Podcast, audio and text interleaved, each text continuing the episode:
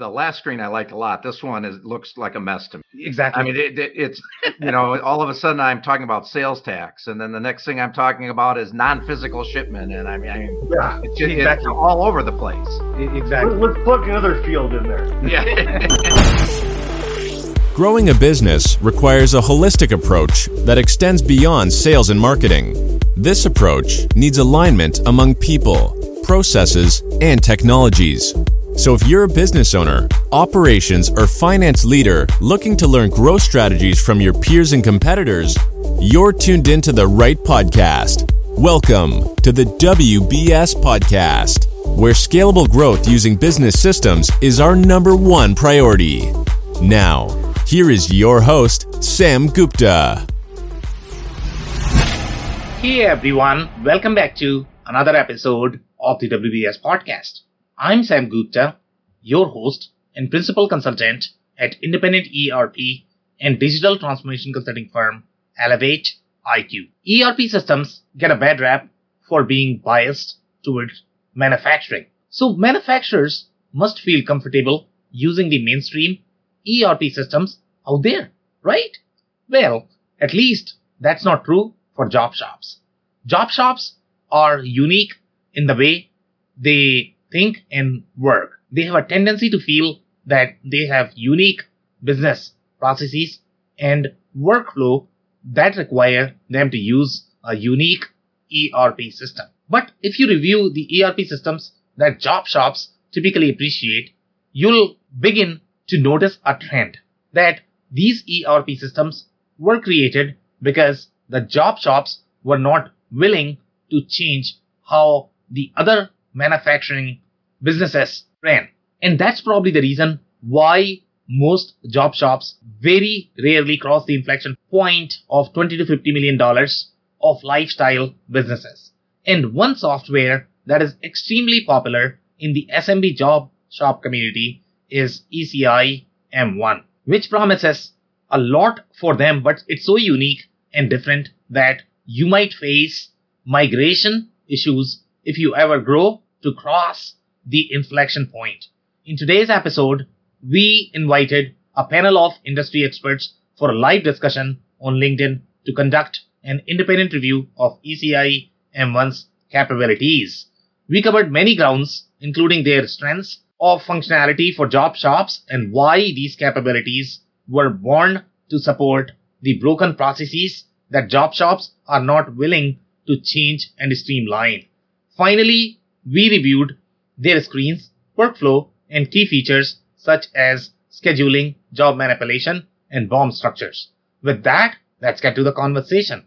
Hello, everyone. Welcome to today's show. And if you're joining for the first time, this is part of our industry series for which we meet every Tuesday at 5:30 p.m. Eastern.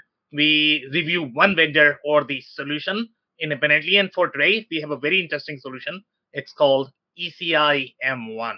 It used to be called M1 ERP. We have a little bit of history from where they came from, who were the founders of the solution. So we are going to have a lot of fun discussing all of that. Before we do that, we are going to start with everybody's intros.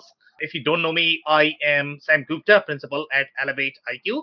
ElevatIQ is the independent ERP and digital transformation consulting firm. On that note, I am going to move to Phil for his intro. Hi, Sam. Hi, everybody. Phil Kerper, Managing Director of Ringling Business Solutions. Uh, we help our clients align their digital transformation investments with their core business and maximize results. And from the C-suite, I've had a lot of implementations of ERP and other other digital platforms, and looking forward to this topic tonight. Thank you for having me. Amazing. Thank you so much for being here, Phil. Dave, can I ask you to introduce yourself next? Sure. Thanks, Sam. Hi, everybody. My name is Dave Chrysler, and I own an operations consulting business working with leaders in the manufacturing space to help them create systems that uh, achieve operational excellence. And I come to with more than 20 years of operations management and leadership experience, uh, including some ERP implementations. So excited to be here. Thanks for having me. Amazing. Thank you so much for being here, Dave. Uh, Andy, can I ask you to introduce yourself next? Absolutely. Thanks, Sam. My name is Andy Pratico, and uh, I'm affectionately known on this panel as the Grizzled Veteran. I've been in the business for over 40 years, I've worked with most, well, a lot of different ERP systems. I've got a tremendous amount of experience with most, including the one that we're going to be uh, investigating today. And I hope I can share some of my experience tidbits for everyone. Thank you very much. All right, amazing. Thank you so much for uh, being here, Andy. And if you are in the audience and joining for the first time, make sure you guys post your comments and questions. We typically try to cover them during the show. If we run out of time, then we'll make sure that you guys are going to receive your answers. On that note, I am going to start with the quick briefing of the ECI M1 solution. So just a quick recap. I think we have done some, I don't know how many sessions uh, we have done on ECI. I remember that we have done uh, the the main vendor uh, briefing, and ECI has a similar strategy as your Epicor Aptean Infor for the most part. I think ECI is trying to follow the same footsteps, uh, whatever uh, Infor had done like 20 years back. So right now they are acquiring very very, very aggressively. Uh, I think two ERP vendors that are very aggressive in the acquisition market. Not this year, though. This year, uh, the overall acquisition has been silent, and now people are going to be slightly more silent just because, you know, of the tightness of, of cash uh, in the market for next 12 to 18 months. So we will see how that goes. Some companies are sort of uh, in the mixed mode, but there is uh, acquisition happening in the market. So ECI was acquiring a lot last year when Aptean and Epicor were also active. From the overall acquisition strategy perspective, uh, ECI tries to play in that QuickBooks segment, and they are going to have purpose-built solution for that tiny segment uh, that is going to be somewhere around five to twenty million dollar uh, business, I would uh, think that is going to be their sweet spot. Uh, similar to Epicor and uh, Infor, uh, they are going to have much bigger customers in general, but they have the purpose-built strategy for those segments. Most of the products that ECI has acquired so far, including some of the really good ones, okay, from the technology perspective, the cloud-native ones. For example, Deacom, ECI has Deacom as of today, and uh, they were one of the cloud native solution, one of the prettiest one overall in the market, but they were very lean overall in terms of their capabilities and the features. So uh, I have always thought of ECI as that QuickBooks, uh, you know, segment player where if you are going to be on QuickBooks, obviously you have to either utilize a lot of different add-ons and you are not going to get the ERP functionality. If you are going to be on ECI, then you are going to get a lot more capabilities. Now, ECI M1 in their portfolio, they have a lot of different products for different industries, for different micro verticals. ECI M1 is one of the product and it is really targeted for job shops. So they have two or three different products. They are slightly overlapping overall, but this is going to be really for the job shops. When you are going to look at the product, it's going to have similar feel as you are going to get when you are going to look at products such as Genius or ProShop. And I don't know whether you guys recall from our ProShop conversation, uh, we were sort of confused overall in terms of their uh, UI, the layout, and the same thing happened with Genius as well. So I'm probably going to have the similar feeling here. In some cases, okay, the purpose-built ERP matters. We have seen that in the case of, let's say, Infor SXE, uh, Infor M3, Epicor, Eclipse uh, Epicor, uh, which one am I missing here? Eclipse has very unique feature set that is really uh, applicable for those industries. But when you are going to be paying attention to the products that are really created for job shops, it almost seems like as if you know job shops were not willing to change and the reason why they have created these products is because they were not willing um, so as such uh, you know from my perspective I don't see much functionality in these products, and they seem to be just the rework of the same product, but doing things differently. Just because job shops are very different, uh, they, the, the way they work is very different, especially the smaller ones. If they are going to be bigger ones, then they sort of learn the inventory. Uh, you know the way their processes are going to be. It's going to be very similar to other manufacturing shops, but the smaller job shops are very unique companies. They don't necessarily have the unique processes they just feel that they are very unique. and that's why they feel that they require a very custom product, and that seems to be the the sort of the theme with these products, whether you t- talk about ECIM and ProShop or you talk about Genius. So I'm actually going to pause there and then we'll go through our slides. If you guys have any commentary, uh, we can take that right now. Yeah, Sam, would you mind just giving the audience a, a, a, quick description of what the difference between a job shop and an engineered order manufacturer? So I am actually going to send that question to either Phil or Dave uh, first, and then probably I, I can touch. Phil or Dave, do you guys have any comments there by any chance? Well, well, from I'll take I'll take that question kind of from the operating floor back a little bit. So the the the the types of businesses, the types of uh, manufacturing that that I've seen referred to as job shops tend to be taking a, a project. Let's say they're going to build a panel with a bunch of stuff in it, and they're saying they're going to bid to build a thousand of those. They want to be able to understand generally what their costs are, and they're going to build them basically as those thousand panels in a couple cells, usually smaller organizations. They're not they're not uh, passing that panel through a bunch of processes. They're trying to build it all in an area per job. So it's smaller manufacturing. It tends not to have process flow. Tends to be just a lot of things going on in an area, and the business is going through one job at a time. So the bidding process, and then the building process, and then the margin there's some parts of that that's easier david that you know you know because it's all kind of confined you can keep your head around the cost but scheduling it and saying how much business can i put through certain parts of it can be very complicated and then understanding because the bids can get very tight it's often that job shops will tend to bid things that technically aren't making them money because of the way that they're managing the cost side and the financial side of the business. So, David, that's kind of how I would approach the answer. You know, maybe build off that or, or move that side to side a little bit. Yeah, I mean, I, I don't disagree with any of that, Phil, and I think you kind of unpacked it uh, in a in a good standpoint. And a lot of the reason behind what you you know what you said in terms of what they're um, you know, maybe looking at from a quoting perspective, at least in my experience, is really based around the fact that, um, you know, they're trying to maximize some of that utilization and spread some of that fixed cost uh, over some of the projects. So when you take a look at it from kind of an absorption standpoint, they're they're covering fixed cost, and so you know maybe on paper it looks like it's a wash or something, but in the grand scheme of things, uh, they're they're they're they're getting additional contribution margin on the other projects that they're taking in, in comparison. So and, and one other just quick thought on on the business model, you tend to be competing against the client's internal cost structure. So let's say you're you're a job sh- you're an outsourced job shop for a manufacturing company and there's certain things that they just don't do well that don't fit into their process or maybe they get really busy and they want to outsource some of that stuff to a job shop. And so you're often competing with the internal costs or you're competing with other job shops that can be very aggressive. It's hard to get margin in that environment. You have to really be good at what you're doing.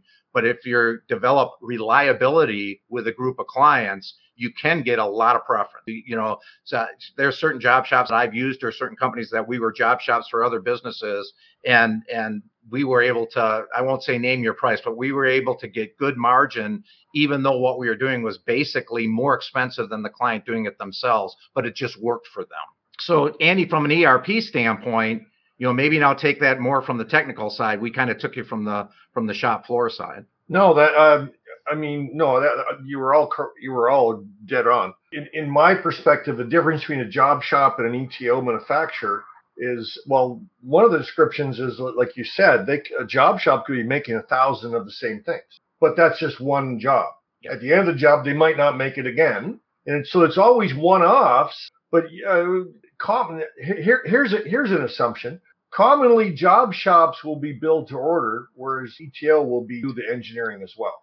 I think that that's a distinction. It may not be 100% always no. true, but I think that's a good good 80 90 80 20 yeah. 90 10 distinction. Yep. Yeah, I agree. And and and adding in the engineering requirements into an ETO company adds in a lot more complexity that the job shop would probably won't need. Yeah, and the job shop will do some uh, engineering, if you will, but it's more fit and finish than it is function. Right. You know, those types of functional specifications typically are going to be coming from the the client in that case, or the or who you're selling to your customer. Yeah. Yeah, and Andy, from my perspective, to be honest, just to wrap things up here, and I agree with everything that you guys have already mentioned. But in my experience, yes, people talk about sort of the distinction between your engineer to order and, and job shop. I, but I don't know if there is there is really a distinction. I mean, there's going to be a lot of overlap. Uh, you know, for the most part, if you look at the ERP definition, they are going to say if you have very heavy engineering department, okay, let let's make that engineer to order if you are more of the you have too many machines on the shop floor okay you are probably a contract manufacturing working working for somebody else uh, but uh, you know it could go either ways to be honest and that's a very great definition so yes erp industry likes to talk about hey you are job shop or are you engineer to order Yeah. but i from the business perspective i don't think it's it's it's that binary Sometimes And a job shop engineering is a tough one Okay. because a job shop they might bring you something and say, "Make me this. I need I need Yeah. 50 of these." exactly right. so that's the amount of engineering you're going to get. yeah Right. And, and commonly an ETO centric manufacturer is going to be longer term projects, like possibly a single project over months, if not years, versus a job shop will be shorter runs commonly, and faster turnaround. and the, honestly speaking, I think this is probably the the fundamental misassumption that a lot of job shops have. They tend to think that they are very different. If you look at any of the custom shops, you know, they are going to claim that they Yeah. are really different from the inventory perspective, from the scheduling. And as you know, I like to study ERP systems for living, okay? And I really enjoy that process. So I was literally trying to analyze every single I, day. I almost do the same thing, Sam. we we do the same thing andy right so so here when i am trying to study are the the screens of these custom engineering shops okay? They need everything that you are probably going to have in the mainstream erp system. They simply structure the information differently okay? So we are going to analyze all of that that they are not very different. They just feel that they are different okay? So and that's where the problem is and that's where all of these ERP systems, when you talk about ECIM1, when you talk about ProShop, when you talk about Genius, okay, it's just the same variant of the same thing. It's not that they require very specific functionality as you are going to require uh, in your HVAC space or you are going to require in your retail space because their planning is very different. The way their products are, that's very different. But this is hardcore manufacturing. okay, and most ERP systems are designed for manufacturing. So there is no real distinction in my mind. But we'll see. Uh, once you look at the screen, then you'll you'll probably Yeah, I think I think you're onto something there. I think the job shop culture is well, we never do that. We never do anything twice. Right. Everything is unique and everything is a one-off. To Andy's point, that doesn't mean from a MRP or ERP standpoint that their processes aren't manufacturing processes. That's That- right. that- that's are. the part that gets missed, Phil. You know, it's still running through the same four work centers. Yeah, hundred percent. but Phil, in my books, I call that as crossing the chasm, and I don't know whether you uh, guys remember this from the marketing class, uh, you know, uh, business schools. If you ask any small business, irrespective of the small business, is going to be a job shop, it's going to be an accounting shop, you know, ERP shop, uh, it's going to be a retail shop. They all are going to think that we are very service driven. Everything that we do is very custom in nature, but there is a time and the phase in the stage of the company's growth where you have to standardize your product mix. If you cannot standardize whether you are going to be a restaurant or whatever, I don't care. Okay, if you are a business, you have to standardize your product mix. Otherwise, you cannot scale. We have seen this in the case of very custom shops. For example, Stitch Fix. Stitch Fix was the most custom shop ever designed. I don't know if anybody else can pull off something like Stitch Fix uh, from the custom perspective but now they have run into real challenges you know you know what challenges they are running into. And by the way i mean it's not that they are still going to be very custom. They all are trying to figure out okay how can i productize uh, my business? So yes if you want to grow you have to simplify your product Yeah, Uh, and I'll just I'll let me add one. I can't help myself, Eh, Sam. That's such a good point. The a lot of these guys are entrepreneurs, and if you eh, and if you ask them how they got their business to the point that it's at, how they got the manufacturing capability, a lot of them will tell stories about how they took a job that paid for them to buy the machine that they needed to do the job, and then that they had that machine or work center, then they went after more jobs like that and they built out their machine centers by taking jobs that they couldn't do at the moment they took the bid, right? Starting in And- and so garage, it's, hard, right? it's hard to unwind that mentality once you've built your company that way. Exactly, exactly. All right, guys. So we move to the slides, unless you guys have any other comments. So here we have a little history here, and I always like to pay attention to the history. What was the background of the founders, where they came from, because that is going to have a lot of philosophy inside your ERP system as well. By the way, uh, you know, from the look and feel perspective, this product is very Microsoft GP like.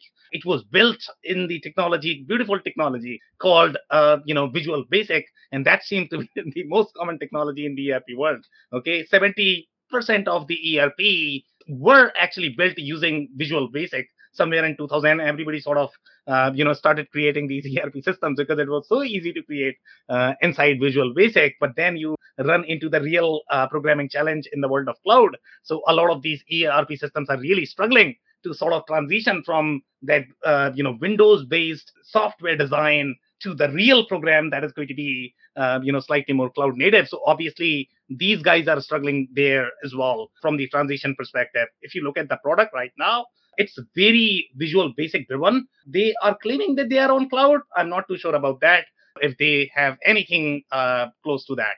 So here the background of these guys Probably single tenant cloud. Ah, that's going to be debatable, Andy. So I don't know how single tenant that is going to be, to be honest. Okay, the product is still very legacy. Uh, right, it's but still, they probably host it, is what I'm saying. Right? They host it to their customers. Yeah. I'm not. That's not what I found. I and I was going to ask this question of you, Sam. I I, I did not find evidence they were in the cloud. I all I saw was on-prem. E- Oh, okay. exactly, exactly. That's what I would guess. But uh, and even if they are doing, and, and sometimes these companies are trying to figure out, okay, how they can somehow port this code on cloud.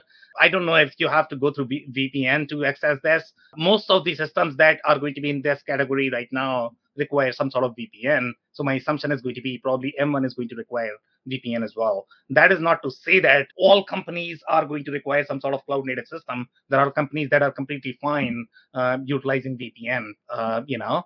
Um, but you know this is probably not going to have that, and it's definitely not going to be cloud native. Um, so here, the background of these guys, they came from the Microsoft world. The founders actually were Microsoft partners at my recollection, and uh, so they were selling a lot of ERP, and they figured out that the ERP that you had did not really work for manufacturers, and that's why they had to create some. And typically, when you start from that mindset, then in most cases, it's going to be the implementation skills utilizing the existing ERP. And sometimes you are going to be challenged because of that. And then you are sort of trying to recreate everything that the ERP system already has. So here, if you look at this particular system, it originally a distributor of software product called SMP81. And Andy, I don't know if you recall this one or not. This is like 25 years back. I have no idea what that is. No, I don't remember that name. Okay, and so by the way, I mean, see, this is very, this started in Australia. So it has very similar mindset and philosophy, the way your Pronto is going to have. Okay, when we looked at Pronto, you know, it was very unique, very custom from the development perspective. For some reason, these companies tried to create very unique experience inside ERP, but for the most part, it just seems to be over engineered. Uh, in my mind, uh, you know, from business perspective, at least I could not see. But we'll we'll review the screens and and and and, and find that out. So here, not the, the commentary is saying that not much is available on that product, but it seems to be shop floor machine type application. So they had background in that. They began to develop their own manufacturing software. So these were resellers uh, of a software, and they started developing their own software. And in most cases, when you are going to be looking at the reseller developed add-ons or the software, they are typically very poor in quality. And the reason for that is because these companies don't really have the software development background, the product background that your software engineering typically requires. So the documentation is not going to be as great. The overall software architecture is not going to be as great. So that is just uh, you know the background that, that we are going to see the flavor of that on the screens as well. So here they are saying, you know, in 19 uh, they had released M1 in what 2000. Uh, in that same year, they opened their first US office in California in 2003. They opened an office in the UK. The target market has always been the small to medium sized manufacturing. I would think more small, not medium sized, because the way the product is designed is really for these smaller companies. They have had with a direct service model. So they were trying to sell direct, and that's the model that we have seen with Genius Global Shop. Uh, because the kind of target market that these guys are serving, these guys cannot really support uh, afford the consulting dollars, and that's why you look at the trend, you look at Genius, you look at ProShop, you look at Global Shop. They all are trying to go direct, and they are trying to claim that you know what, I can implement your ERP in uh, ten thousand dollars or twenty thousand dollars or whatever. But then you are not necessarily going through the restructuring of your data, uh, cleansing of your data, and really getting the value from the ERP system. Here, it's garbage in, garbage out, is what they say. So this is probably going to be that uh, in that kind of money. Um, so here they are saying they have lead uh, with a direct service model versus the distribute. The uh, 700 clients is what you are looking at here, and I think this article is from. Uh, I think this is a very old article, uh, Phil. So yeah, so I'm pretty sure they're going to have probably more than that. Yeah, yeah, Yeah, It, it just it looks like that's if they're if they're reporting 2003 and then they were sold in 909, so it's probably in between those. Exactly, exactly. Uh, Sam, you mentioned uh, leaning more to small versus medium. How do you define small versus company? So I like to put a number behind that, to be honest. Okay, so um, in my mind, ECI's target market is going to be that five million to I would say twenty million dollar. That's always been my perspective of ECI's market share. There might be companies that might be using ECI products when they might be 30, 40, 50 million dollar. Uh, Sure. But that's definitely a stretch for them. Yeah, I understand. I agree. Yeah, and I'd, I'd also think of a headcount number along that question too. You know, because sometimes the revenue number can be a little deceiving depending on what they're doing. But you know, certainly less than you know 50, 70 people at, on the high end, maybe 10 to 50 in there. I would think, Sam. Yeah, and in my mind, I think Phil, uh, you know, it's also going to be the process maturity, how mature you are as the organization. Of so course. typically, when you are going to be 30, 40, 50 million dollar, that's where you are going to get a very seasoned CFO who is going to understand the real, uh, the way you are supposed to be doing your inventory, the way you are supposed to be doing your supply chain, and that's where the real fun starts. And they'll probably bring in a real uh, ERP the challenge with these systems, the inventory is not going to be as sophisticated. Whether you talk about your ECI M1 ProShop Genius, they all were designed from the perspective of a shop. And when I say shop, meaning the only thing you need to do is as long as you can schedule these jobs, as long as you can ship, nobody cares for the accounting or the procurement or the inventory. You know, that's how these shops typically operate. They don't really understand how inventory is supposed to work in general.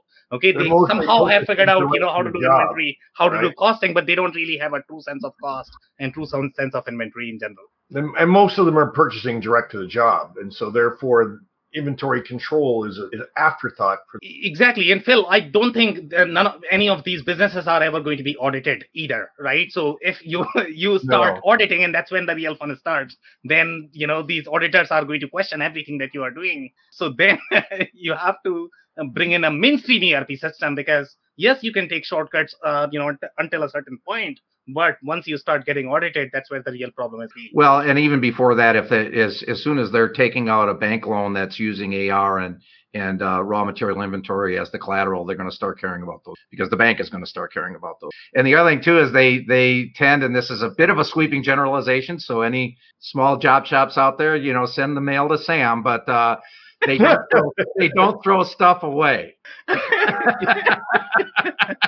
Exactly. So, so it is not unusual to be rebuying something that's sitting back on some shelf all dusty that they actually have and they don't and they and they just don't remember Well, that's not an inventory, Phil. It. bonus. So well, Phil, it, should be. It should be. on that point, Phil, I guess you know we have one of the comment that these systems also are very poor with scrap handling. So I don't know whether that is going to be treated as scrap or something else. And uh, you know, technically, they don't really do much of the inventory, and that's why they don't consider that as a waste. Once you start doing the real inventory FIFO, LIFO, these systems don't even support that. For example, we are going to review E ECI. ECI does not have all of those inventory layers that you are going to find in the mainstream. Right, and and to your scrap point, Dave, right? They're they're costing the entire inventory that they bought for the job to the job. In their mind, what's sitting on the shelf is found money anyway. That's right. exactly. All right, guys. Um, so here some more commentary here. They began to develop their own manufacturing software in 1999 and 2000 released M1. I think we have already reviewed that. They have lead with a direct service model versus a distributed model. Today they report to have 700. This is Yeah, uh, yeah. So here, uh, this is coming from 2004, and in 2004 they had over 300 installed sites in Australia. I think this was the comment, uh, Phil, that I was referring to Australia, New Zealand, USA, and Canada, Canada and the UK. Those were their primary target markets. Uh, and from the industry perspective, I guess they were tar- trying to target the jobbing shops, custom and mixed mode manufacturing. Um, and again, when you talk about things like mixed mode manufacturing, that means your entire manufacturing. so, so what is not there? So I uh, don't like that term at all, uh, to be honest. But uh, from their perspective, they were targeting very small job shops uh, that had real, uh, you know, inventory problems or the uh, process problems. Um, so they were targeting all of those. Uh, by the way, one of the good things about this system was they were always SQL based from the beginning. So they were not like Syspro or some of the other systems that we have seen, which were, uh, you know, file based. So at least you had the SQL based uh, database. But later in the comments, we are going to review that they have data integrity issues even with SQL database. Uh, so again, that's the the design of the software. Uh, you know, uh, but again, as a customer, you are probably never going to find that. Uh, you know, because uh, if the knowledge is going to reside within either M1 ERP or ECI, they are never going to tell you that they have data integrity issues in the background. You are going to get this issue that is going to get fixed somehow or not going to get fixed. Okay, but you are never going to get an answer that the answer that the problem was in the software itself. And again, if you pay attention closely to these commentary, then you will know that there is a there are you know architectural issues. Um, one of the things that they had done, and this is very common in with some of the newer vendors as well, they started offering unlimited users in 2000.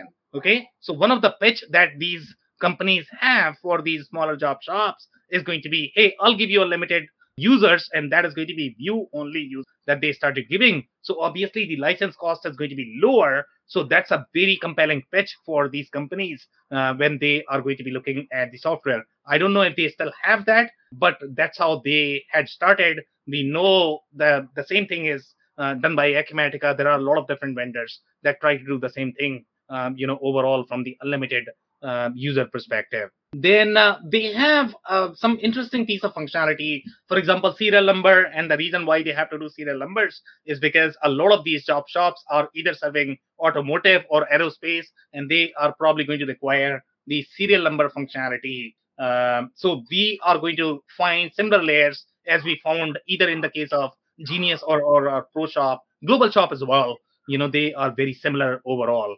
Uh, but architecturally speaking, if you look at the screen layout, Global Shop is going to have slightly superior layout. If you look at JobBOSS, Job Boss has slightly better, um, you know, screens and the layout, the way ERP is supposed to be done. Only few products that are going to be focused on that custom aspect of manufacturing are going to have this kind of layout and the examples are going to be your genius the second is going to be cim1 third is going to be they have product configuration but product configuration if you look at the overall layout of how it is done that it's not necessarily a configurator you know? Uh, it's just the same screens the way you would use the screen to be able to configure the product. For example let's say if you are going to expose the same configurator to your customer when you have to collaborate with your customers that's where you are probably going to be challenged. So andy to your example about whether this is going to work in the engineer to order shops okay? So in the engineer to order shops typically you are going to have very heavy engineering organization there is going to be significant collaboration involved between your customer as well as your uh, own team. And then sometimes you might want to expose that configurator to your um, you know customers as well. Maybe you want to integrate uh, on your website. That is all not going to be possible uh, with this product okay? So that's where probably the differentiation is from the erp perspective that okay this was really designed for custom shop which like to keep everything under their you know boundaries they are not going to have any sort of configurator that is going to be exposed uh, to the customers so as long as you are doing that you are going to be okay uh, but not for the real engineer to order uh, you know shops what else do we have here Hey Sam, do you, do you have any do you have any insight into what they may be talking about from a functionality standpoint on this uh, find and replace tools to increase productivity? I, I'm just curious. On this screen, in uh, after the bill of material segment, it says that there is some sort of find and replace tools.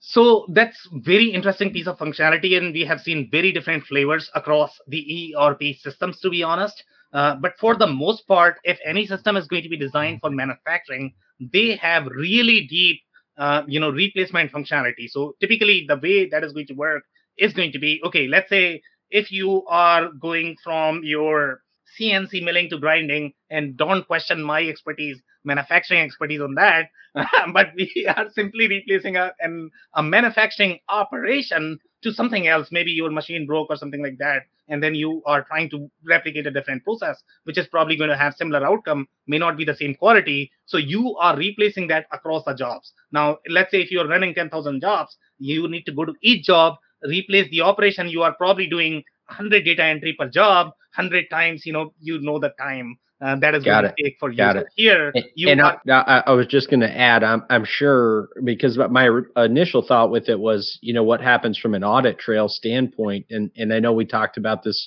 size operation more than likely would never face something like that, but I, I would imagine then in kind of the mainstream functionality, there's an audit touch point when something like that is triggered, so so you can track that back. So honestly speaking, I mean, you know, when you are changing the BOM of your job, uh, you know, that's a very normal process in most manufacturing organization.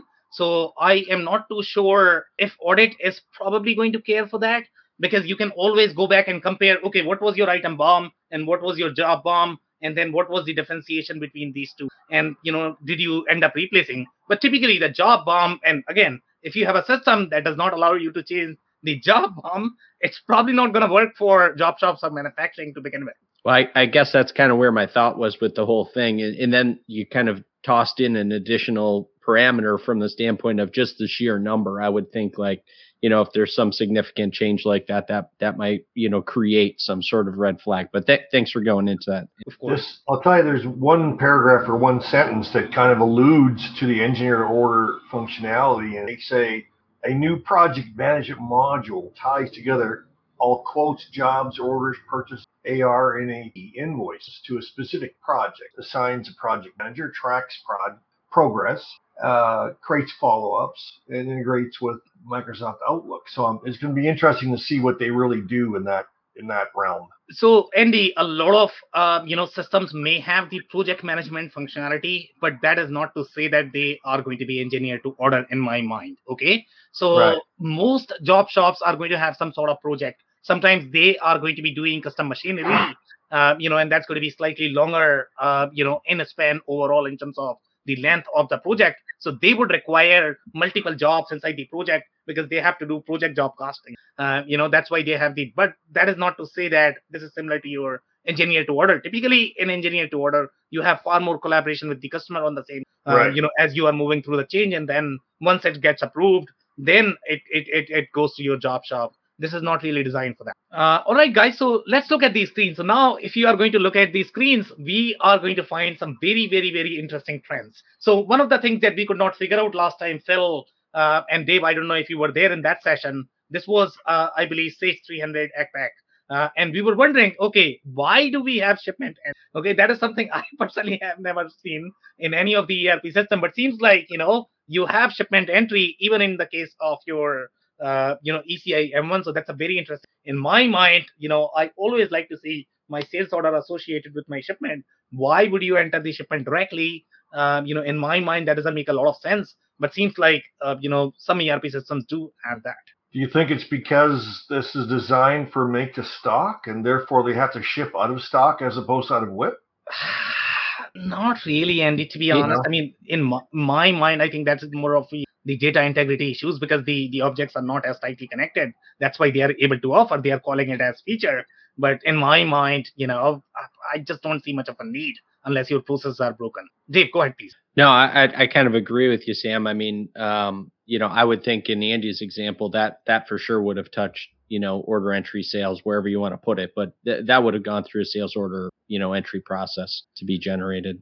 Yeah, and uh, Andy, one of the things that I noticed here, if you actually pay attention to the screens, you know, there is a little claim process that is also happening on the sales order. So maybe they don't really have that service functionality. So typically, if you look at the mainstream ERP systems, they are going to have a service module as part of your service module if you have to do some sort of order when you are going to be on call with customer that's a very different order and very different claim than doing the shipment. So maybe they don't have that functionality so they have to provide that shipment entry. But in my mind you know i am always thinking if i'm shipping something there has to be some sort of order. So where is that order? So why can you not start at the order and why do you need to sort of start from the shipment? And that's where my mind is. So i i, don't like it. I mean, this is really a symptom of broken process in my mind. Okay. And by the way, I mean, this is actually from 2022, as you can see the date.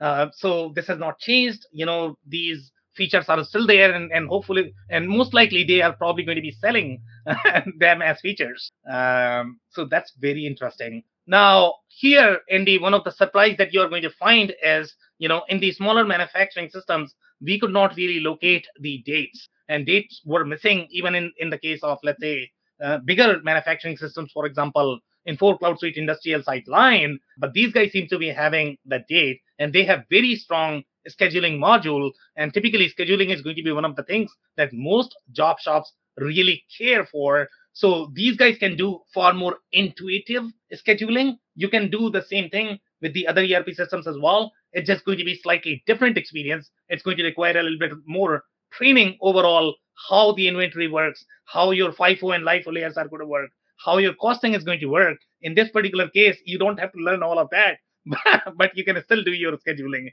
So that's the the easy part. I think uh, the customers really appreciate. But you are going to get really, uh, you know, very intuitive scheduling where you're going to have all of your jobs. You can do your what if analysis. You can, you know, change a work center, then come back and then go back uh, and change it to your master so you have a little bit of versioning control as well so it's very very very interesting the way scheduling is done in the, the software. Well i mentioned earlier before we went online that uh, 20 odd years ago the m1 product used to be the same as what epicor was offering at the time. But the, the epicor that we know and love today is different than the one that was 20 25 years ago. Back then it was designed specifically for job shops and so if you look right here, it says a start date and a start hour. So it's you're talking about very short runs, I'm assuming, or why would they care about what hour hour it's starting? Yeah, and by the way, one thing also you would notice that they don't have end date for some reason. So I don't right. know why they would not have end date when you have a one date.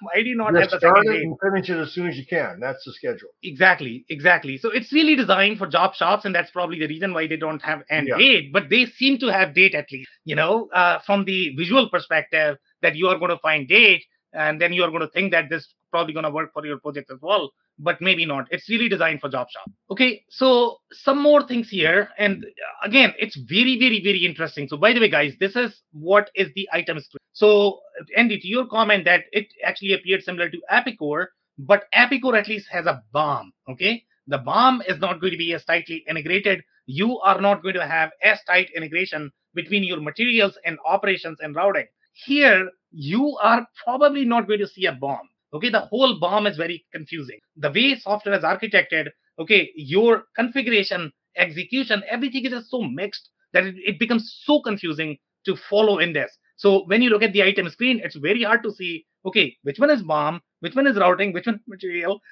where are my transactions? It's all over the place from the design perspective. But, you know, some companies like it because that's how they like to see their data. That's how they operate. So they just appreciate, uh, you know, that. But again, if you are doing the real inventory with your FIFO, LIFO layers, these guys have skipped that, right? So you are not going to have that. So again, they have simplified the model a little bit, but then you are missing the whole inventory, uh, you know, from the equation. It's not going to be as sophisticated.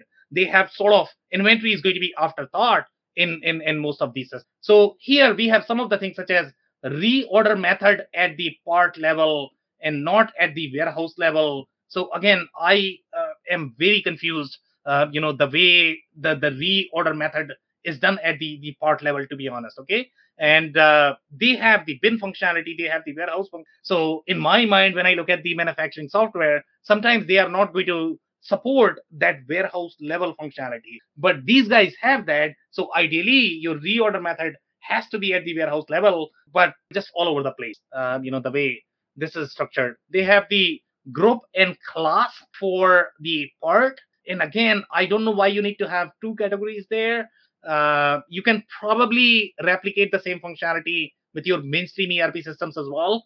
And I would question if you really need those two. Uh, but this is very, uh, you know, the, this is how I've done the business, and this is how I want to design the software, as opposed to looking at okay, how are other manufacturing companies operating? Can I simplify my business a little bit? So that thinking has not been done in, Well, in my mind. Part group versus part class is a subset of one or the other, right? Yeah, so the part class is going to be your hardware, the part group is going to be tooling. So it's really the classification, categorization. I don't know why you need uh, so much of categorization and classi- classification, and most likely it is because of the underlying limitations uh, of the data structure, and they probably need this for the sales analysis. So again, it's all because of the limitations in my mind. Uh, I have seen this in the case of Genius as well, that they have a lot of over-engineered uh, fields just because they did not have that layered architecture that most uh, mainstream ERP systems. But but I think the the real the last screen I liked a lot. This one is looks like a mess to me. Exactly. I mean, it, it, it's you know, all of a sudden I'm talking about sales tax, and then the next thing I'm talking about is non-physical shipment, and I mean, I mean, Yeah. it's just Exactly. it's all over the place. Exactly. Let's plug another field in there. Yeah.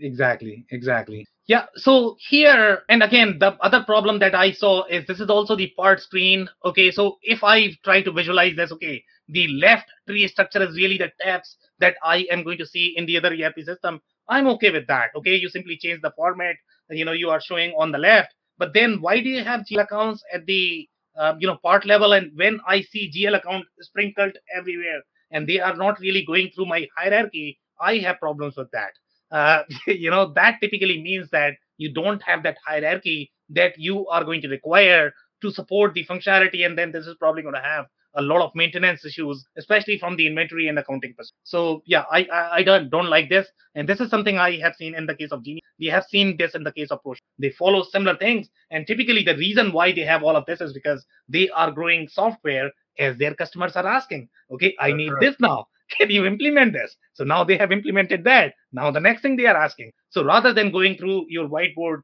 and figure out, okay, this is how the ERP data structure looks. Okay, I'm going to design a software like this. This is very patchy way of creating your software. Ad hoc. Ad it's hoc. interesting the comment that you've hired you highlighted preferred supplier for revision.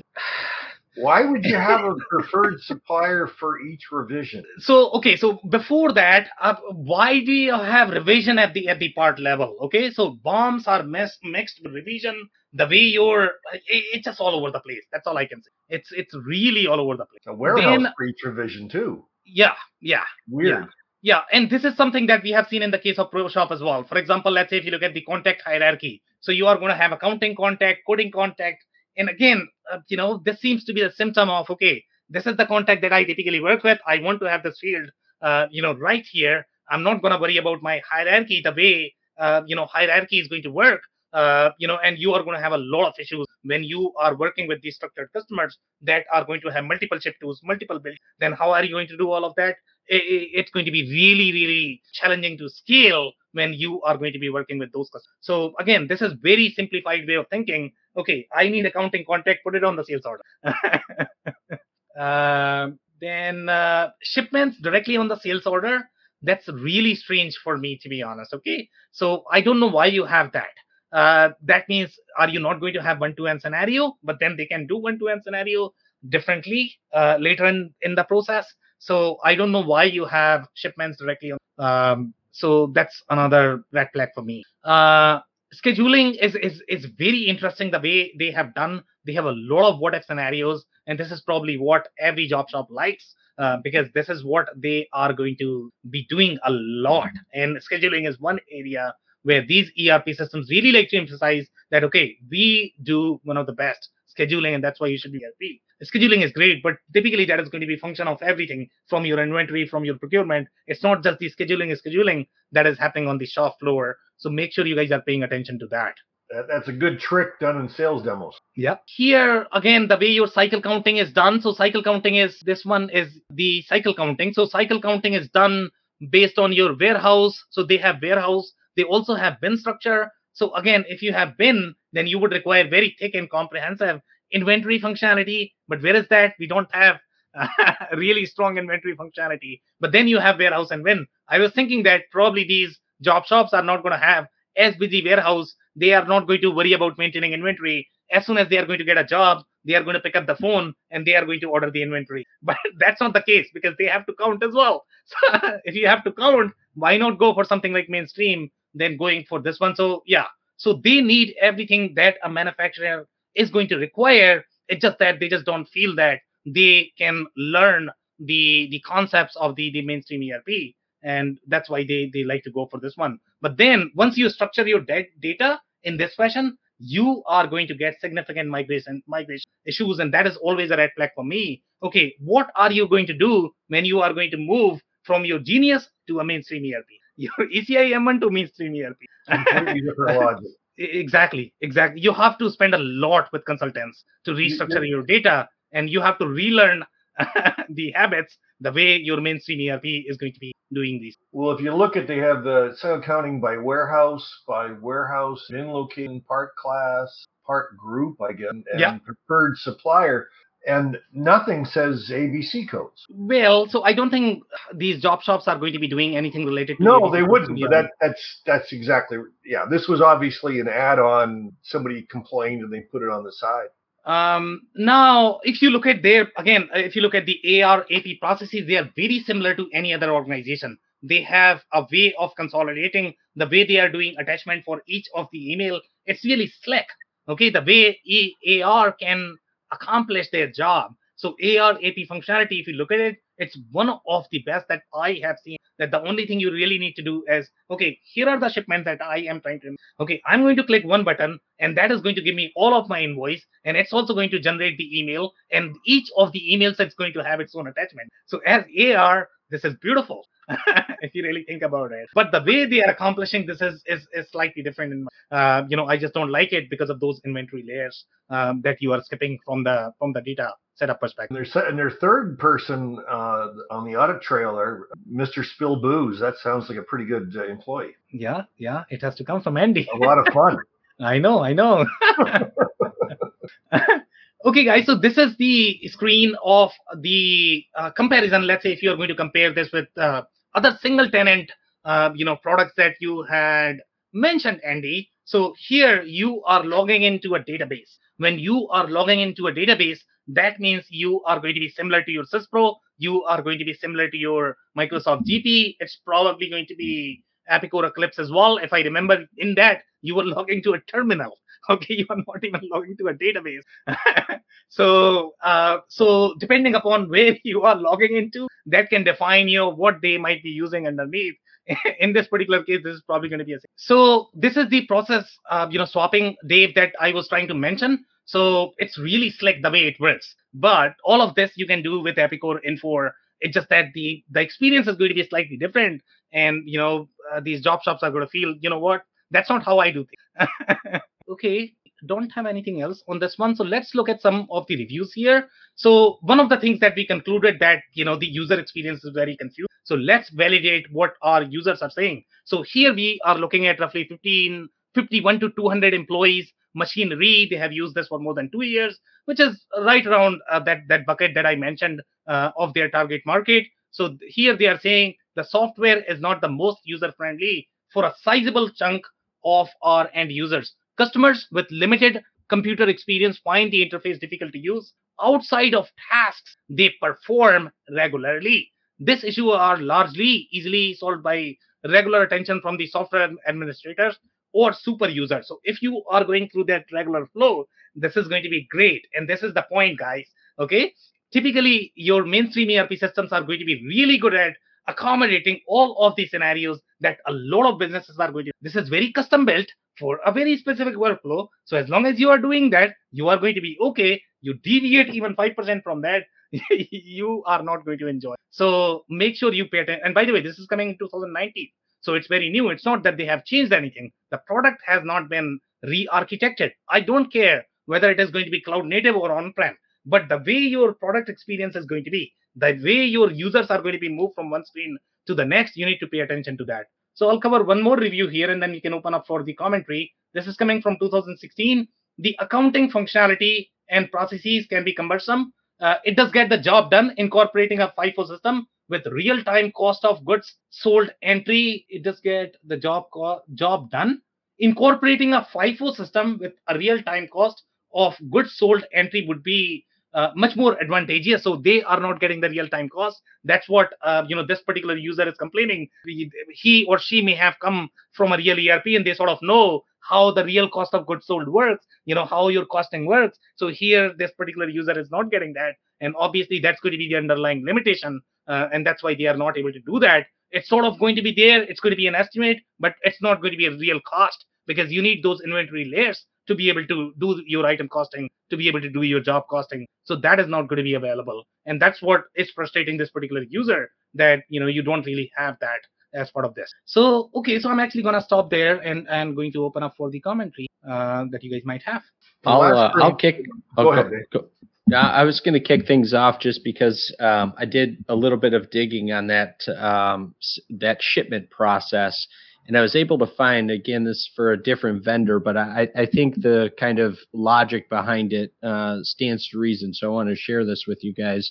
Uh, but basically, what they're saying is that the shipment process functionality is happening not that it's completely separate than a sales order process. It's actually tied back to a sales order process. So the scenario that they've laid out in this particular example is uh, let's say in some sort of custom packaging environment where you maybe have uh, one shipment created, but maybe breaks down into three separate boxes instead of at order entry or sales entry, understanding that, you know, that it's going to break down into that, they can actually go into that sales order, break it down and, and, uh, handle that shipment functionality from that standpoint. Yeah, but Dave, that's not a new or unique process that is supported by most ERP systems. Typically, you don't have to enter the data again. The only thing you need to select is okay, select this line goes to this shipment. Select this line goes to this.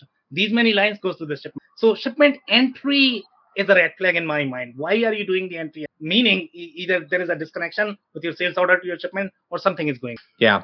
Phil? One of the things I found very interesting in the mm-hmm. very last screen you showed, Sam. Now, it, granted, that screen was dated 2016, the mm-hmm. customer comment, but it said it didn't handle FIFO actual costing, only average, standard, or last cost. Now, yeah. that would be really interesting for a job shop because normally a job shop wants FIFO actual cost. So one of the things that you may have noticed, Andy, on that slide, it's not even your LIFO costing when you say last cost. I don't know what that means from the accounting perspective, to be honest.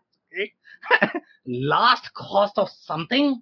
I really don't know. I mean, see, I think it's the, the have... last time you received it, whatever the cost right. was. Typically, that's on a purchased item, but yeah. that's not a that's that's still that that's it's it, that's super incomplete. That whole that whole way that whole sentence is extremely uh, an odd match because yeah. back to this particular package, if I judge them where they live, which is where you started, Sam, selling to small size job shop organization. I'm not sure. I'm not sure they're nailing their own their own thing. Exactly. And uh, it, it, and and the way it's built, I I don't have the technical side like you like like you do, but the the way it presents itself is cobbled together to exactly. me. It doesn't present itself as okay, these guys really get job shop and they nailed it. It's like these guys are living in job shop, but they're kind of got all this other stuff going on. I, I, did not get a, you know, usually I walk out of these saying, okay, as long as they stay in their lane, okay, I would consider them. I'm not sure I'm happy with these guys in their lane. So maybe I'm not sure which of their lane. Yeah, it's it's it was it's an odd looking package. I think that's some of the challenge of going direct though, Phil, when when you start to see these, you know, cobbled together situations, it's it's it's the result of engaging with particular job shops that have particular set of functionality and back to I think a comment that you made, Sam, instead of this being an opportunity to, you know, look at your processes, fully understand them and you know kind of take the greater good of of other people's processes you know when you're doing a full blown implementation with the mainstream system they are looking at it and saying well I want it to be able to do this. And because you know they're they're more than likely trying to sell the job they say well sure we can do that. And then it becomes a, a, a bit of a bolt on that's really you know in and of itself but i i think that's why you end up seeing some of you know like those screens. I mean you know kind of, of all over the place. Some of those screens very atypical. Yeah. And I go back to things that we've said in the past, right? You don't know what you don't know. So if you're a, a, job shop that is, you know, running together already on a couple of cobbled together systems and you sit through one of these demos and you, you you know they hit on those pain points of scheduling or you know hey look how quickly you can change out operations if you need to. We got right. this really slick functionality. All of a sudden you're you're thinking to yourself oh wow i, I think this is really going to help does us. everything else obviously. Yeah right. Um, and the the sad part in this equation is going to be most of these companies the way they sell and they operate they are going to tell these job shops you don't know what you are doing. I'm going to teach you the software. Yes this is how the software works and now they are teaching the wrong things which is just you know not good in my yeah, you know interesting when m1 first came out which is a lot of years ago now but when they first came out their marketing strategy was very unique because they didn't have a lot of customers. So they had a message board for m1 customers and it would always be incredibly favorable and really really positive and excellent support. And that's where they led prospective company to prove that it was great software and great support and all that kind of stuff. They don't do that anymore. They don't introduce their customer, their prospective customers to those message boards anymore. So that implies things are not quite as rosy as they once were. And it comes back to the model, David. I, I, I happen to really think the SI model and, and the distribution model has a, a ton of value. You get some level of independence of thinking, and you get a full time connection to customers versus part time connection to customers and part time building software. And this one really shows where how limiting it can be when you are only selling the software direct. Yeah. And I, I mean, imagine you know putting your entire operation on this, uh, and this is your livelihood what happens when it goes down? Yeah, Who do you was, call? Yeah, this one was a little scary. You know. All right, guys. So I can take some more short comments. We are close to our time now. Any any more? We're good, I think. Good session, Sam. All right, guys. Um, so that's a wrap. Uh, if you joined for the first time, this was part of our industry series for which we meet every Tuesday at 5:30 p.m. Eastern. We review one vendor or the solution. So make sure you guys are going to be here next week. We are going to come back with another solution or the vendor. On that note, thanks everyone for your time and insights. Thanks, everybody. Thanks, Sam. I cannot thank our guests enough for coming on the show, for sharing their knowledge and journey. I always pick up learnings from our guests, and hopefully, you learned something new today. If you want to learn more about Phil Kerper, head over to ringlingbusinesssolutions.com. It's R I N G L I N G B U S I N E S S S O L U T I O N S.com. If you want to learn more about Dave Crysler, head over to the thecrysler.club. It's T-H-E-C-R-Y-S-L-E-R dot C-L-U-B. If you want to learn more about Andy Pratico, head over to essoft.com. It's E-S-S-O-F-T.com. Links and more information will also be available in the show notes. If anything in this podcast resonated with you and your business, you might want to check other related episodes, including the interview with Matt Goosey from MRS Machining, who discusses the challenges associated with manufacturing complex parts in short runs. Also, the interview with Brian Kippen, who shares his insights on robotic cell technology and how that can be implemented to increase capacity. Also, don't forget to subscribe and spread the word among folks with similar backgrounds. If you have any questions or comments about the show, please review and rate us on your favorite podcasting platform or DM me on any social channels. I'll try my best to respond personally and make sure you get help. Thank you, and I hope to catch you on the next episode of the WBS Podcast. Thank you for listening to another episode of the WBS Podcast. Be sure to subscribe on your favorite podcasting platform so you never miss an episode. For more information on growth strategies for SMBs using ERP and digital transformation, check out our community at WBS.rocks. We'll see you next time.